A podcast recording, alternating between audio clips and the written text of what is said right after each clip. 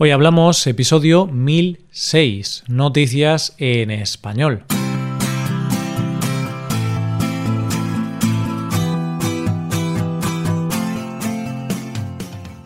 Bienvenido a Hoy Hablamos, el podcast para aprender español cada día. Ya lo sabes, publicamos nuestro podcast de lunes a viernes. Y si quieres ver la transcripción completa y una hoja de trabajo con ejercicios y con explicaciones, visita nuestra web hoyhablamos.com. Hazte suscriptor premium para acceder a todo ese contenido. Hola, oyente, ¿cómo estás? ¿Cómo va la semana? A estas alturas de cualquier año ya se empieza a notar el cansancio. El trabajo cuesta cada vez más y se empiezan a hacer necesarios unos días de parar y de vacaciones, para así coger fuerzas de cara al principio del año. Pero si eso pasa todos los años, este año más, puesto que está siendo un año duro y más complicado de lo que esperábamos cuando comenzó el año. Pero tranquilo, oyente, que ya queda muy poco para esas vacaciones, pero mientras tanto vamos a ver las noticias de hoy. Empezaremos con una curiosa historia dentro de una eterna rivalidad. Seguiremos con la historia de un piloto que realizó parte del viaje fuera del avión y terminaremos con un hombre al que un meteorito le cambió la vida. Hoy hablamos de noticias en español.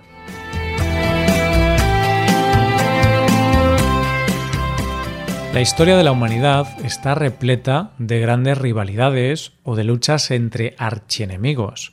Sherlock Holmes y Moriarty, Batman y el Joker, McDonald's y Burger King, Apple y Microsoft, Nadal y Federer, Real Madrid y Barcelona o Pepsi y Coca-Cola.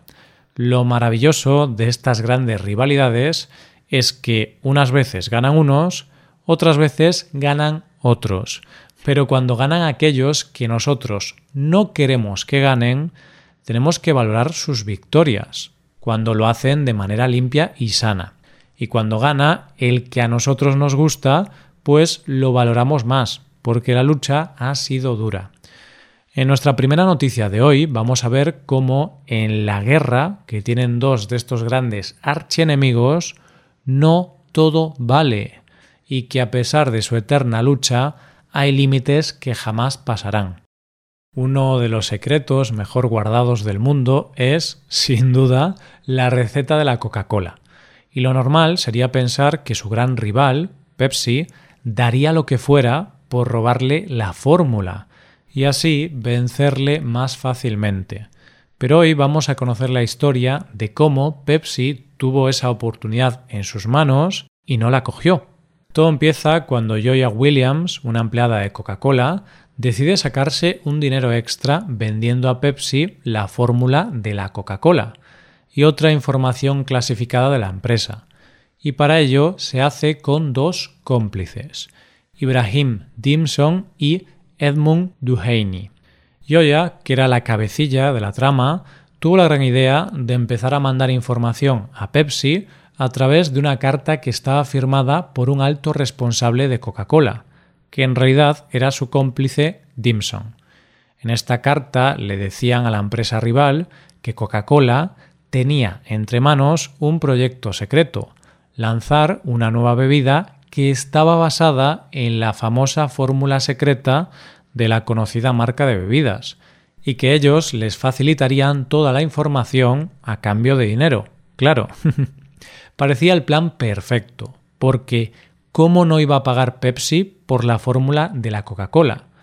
Pero con lo que yo ya no contaba era con que Pepsi tenía algo muy importante que ella no tenía. ¿El qué? Honestidad. Y es que Pepsi avisó a su rival de lo que su empleada estaba intentando hacer, y estos llamaron al FBI. Y así fue como las negociaciones continuaron cuando un empleado de Pepsi se puso en contacto con Dimson para que le diera más información y una muestra de ese misterioso producto. Pero lo que Dimson no sabía es que ese empleado era un agente del FBI Siguen las negociaciones y se acuerda un pago de 30.000 dólares por esta primera información. otros 45.000 una vez analizado el producto y otros 1,5 millones de dólares por el resto de la información. Y es aquí donde estos tres cómplices cometieron un grave error, abrir una cuenta conjunta para recibir el dinero, cosa que haría que los descubrieran a los tres. El caso es que se acuerda que el intercambio se haría en el aeropuerto de Atlanta. Se hace y los tres delincuentes vuelven a su casa, creyendo ellos que habían hecho el negocio del siglo. Pero la felicidad no les duró mucho, porque ese mismo día de julio de 2006 el FBI los detuvo a cada uno en su casa. Tanto Dimson como Duhaney acusaron a Williams de ser la cabecilla, y esta última fue condenada a ocho años de prisión. Dimson a cinco años más una multa de 40.000 dólares y Duhaney a dos años.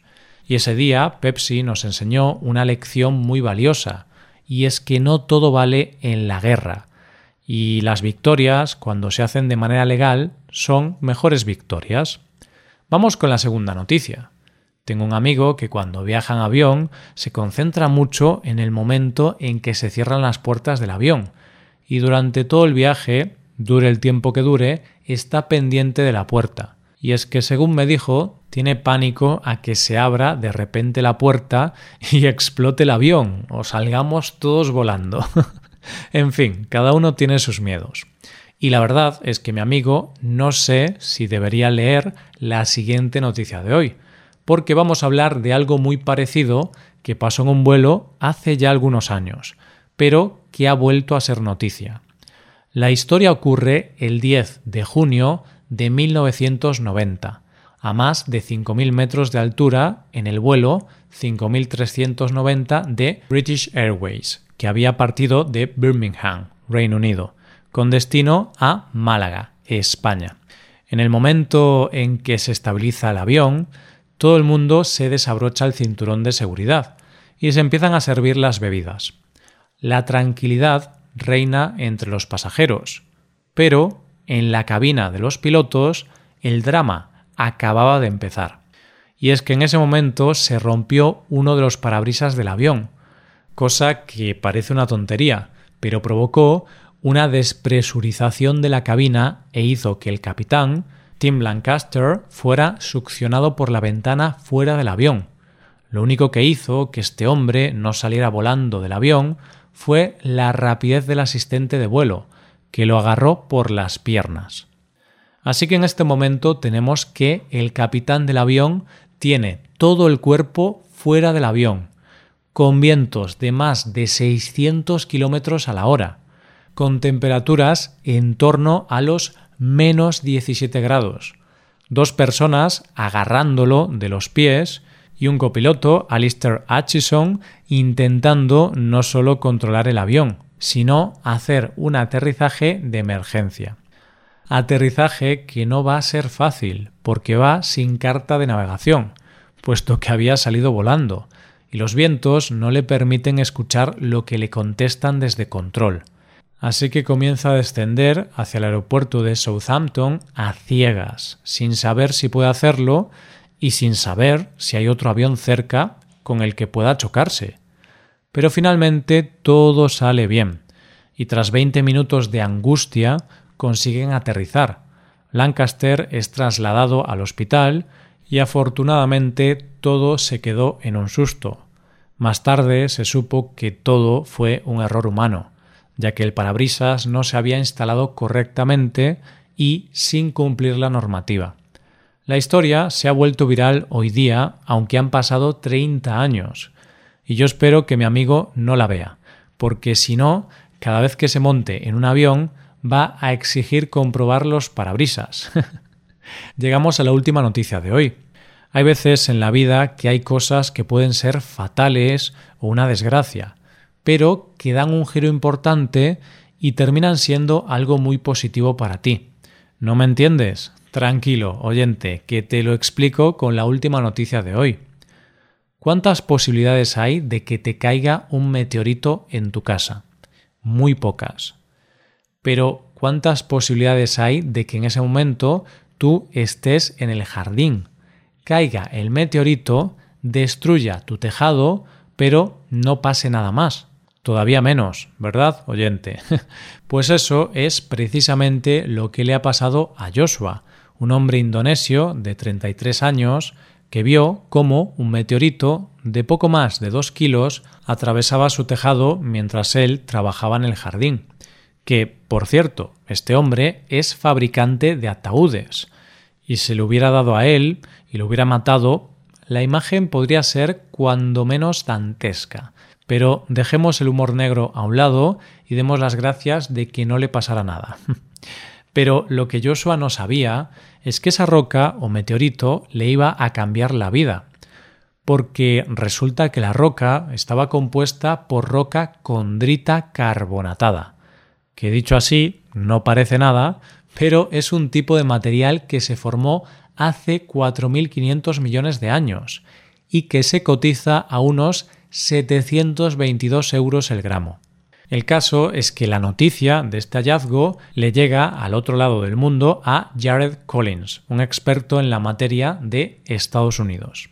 Y este hombre, en medio de la pandemia, llenó un maletín con dinero, cogió un avión y se fue a ver a Joshua para negociar la compra del meteorito. Parece ser que la negociación fue dura, y es que Joshua no sería tonto, y al ver una persona que se toma todas esas molestias por comprar la piedra, pensaría que debería tener más valor del que parecía. La cuestión es que Collins le compró la piedra, se cree que por más de un millón de euros, se volvió a su país y a su vez se la vendió a un coleccionista, y ahora la pieza está en el Centro para el Estudio de Meteoritos en la Universidad Estatal de Arizona. Y al final ese meteorito le ha solucionado la vida a varias personas. A Collins que seguro que ha hecho el negocio del siglo, y a Joshua, que le ha dado un dinero inesperado. Dinero que dice él que le va a permitir poder ampliar su familia. ¿Ves cómo algo te puede causar daño y beneficiarte al mismo tiempo, oyente? Y esto es todo por hoy. ¿Qué te han parecido las noticias? Puedes dejarnos tus impresiones en nuestra web. Con esto llegamos al final del episodio. Te recuerdo que en nuestra web puedes hacerte suscriptor premium para poder acceder a la transcripción y a una hoja de trabajo con cada episodio del podcast. Todo esto lo tienes en hoyhablamos.com. Esto es todo, mañana volvemos con dos nuevos episodios. Lo dicho, nos vemos en los episodios de mañana. Pasa un buen día, hasta mañana.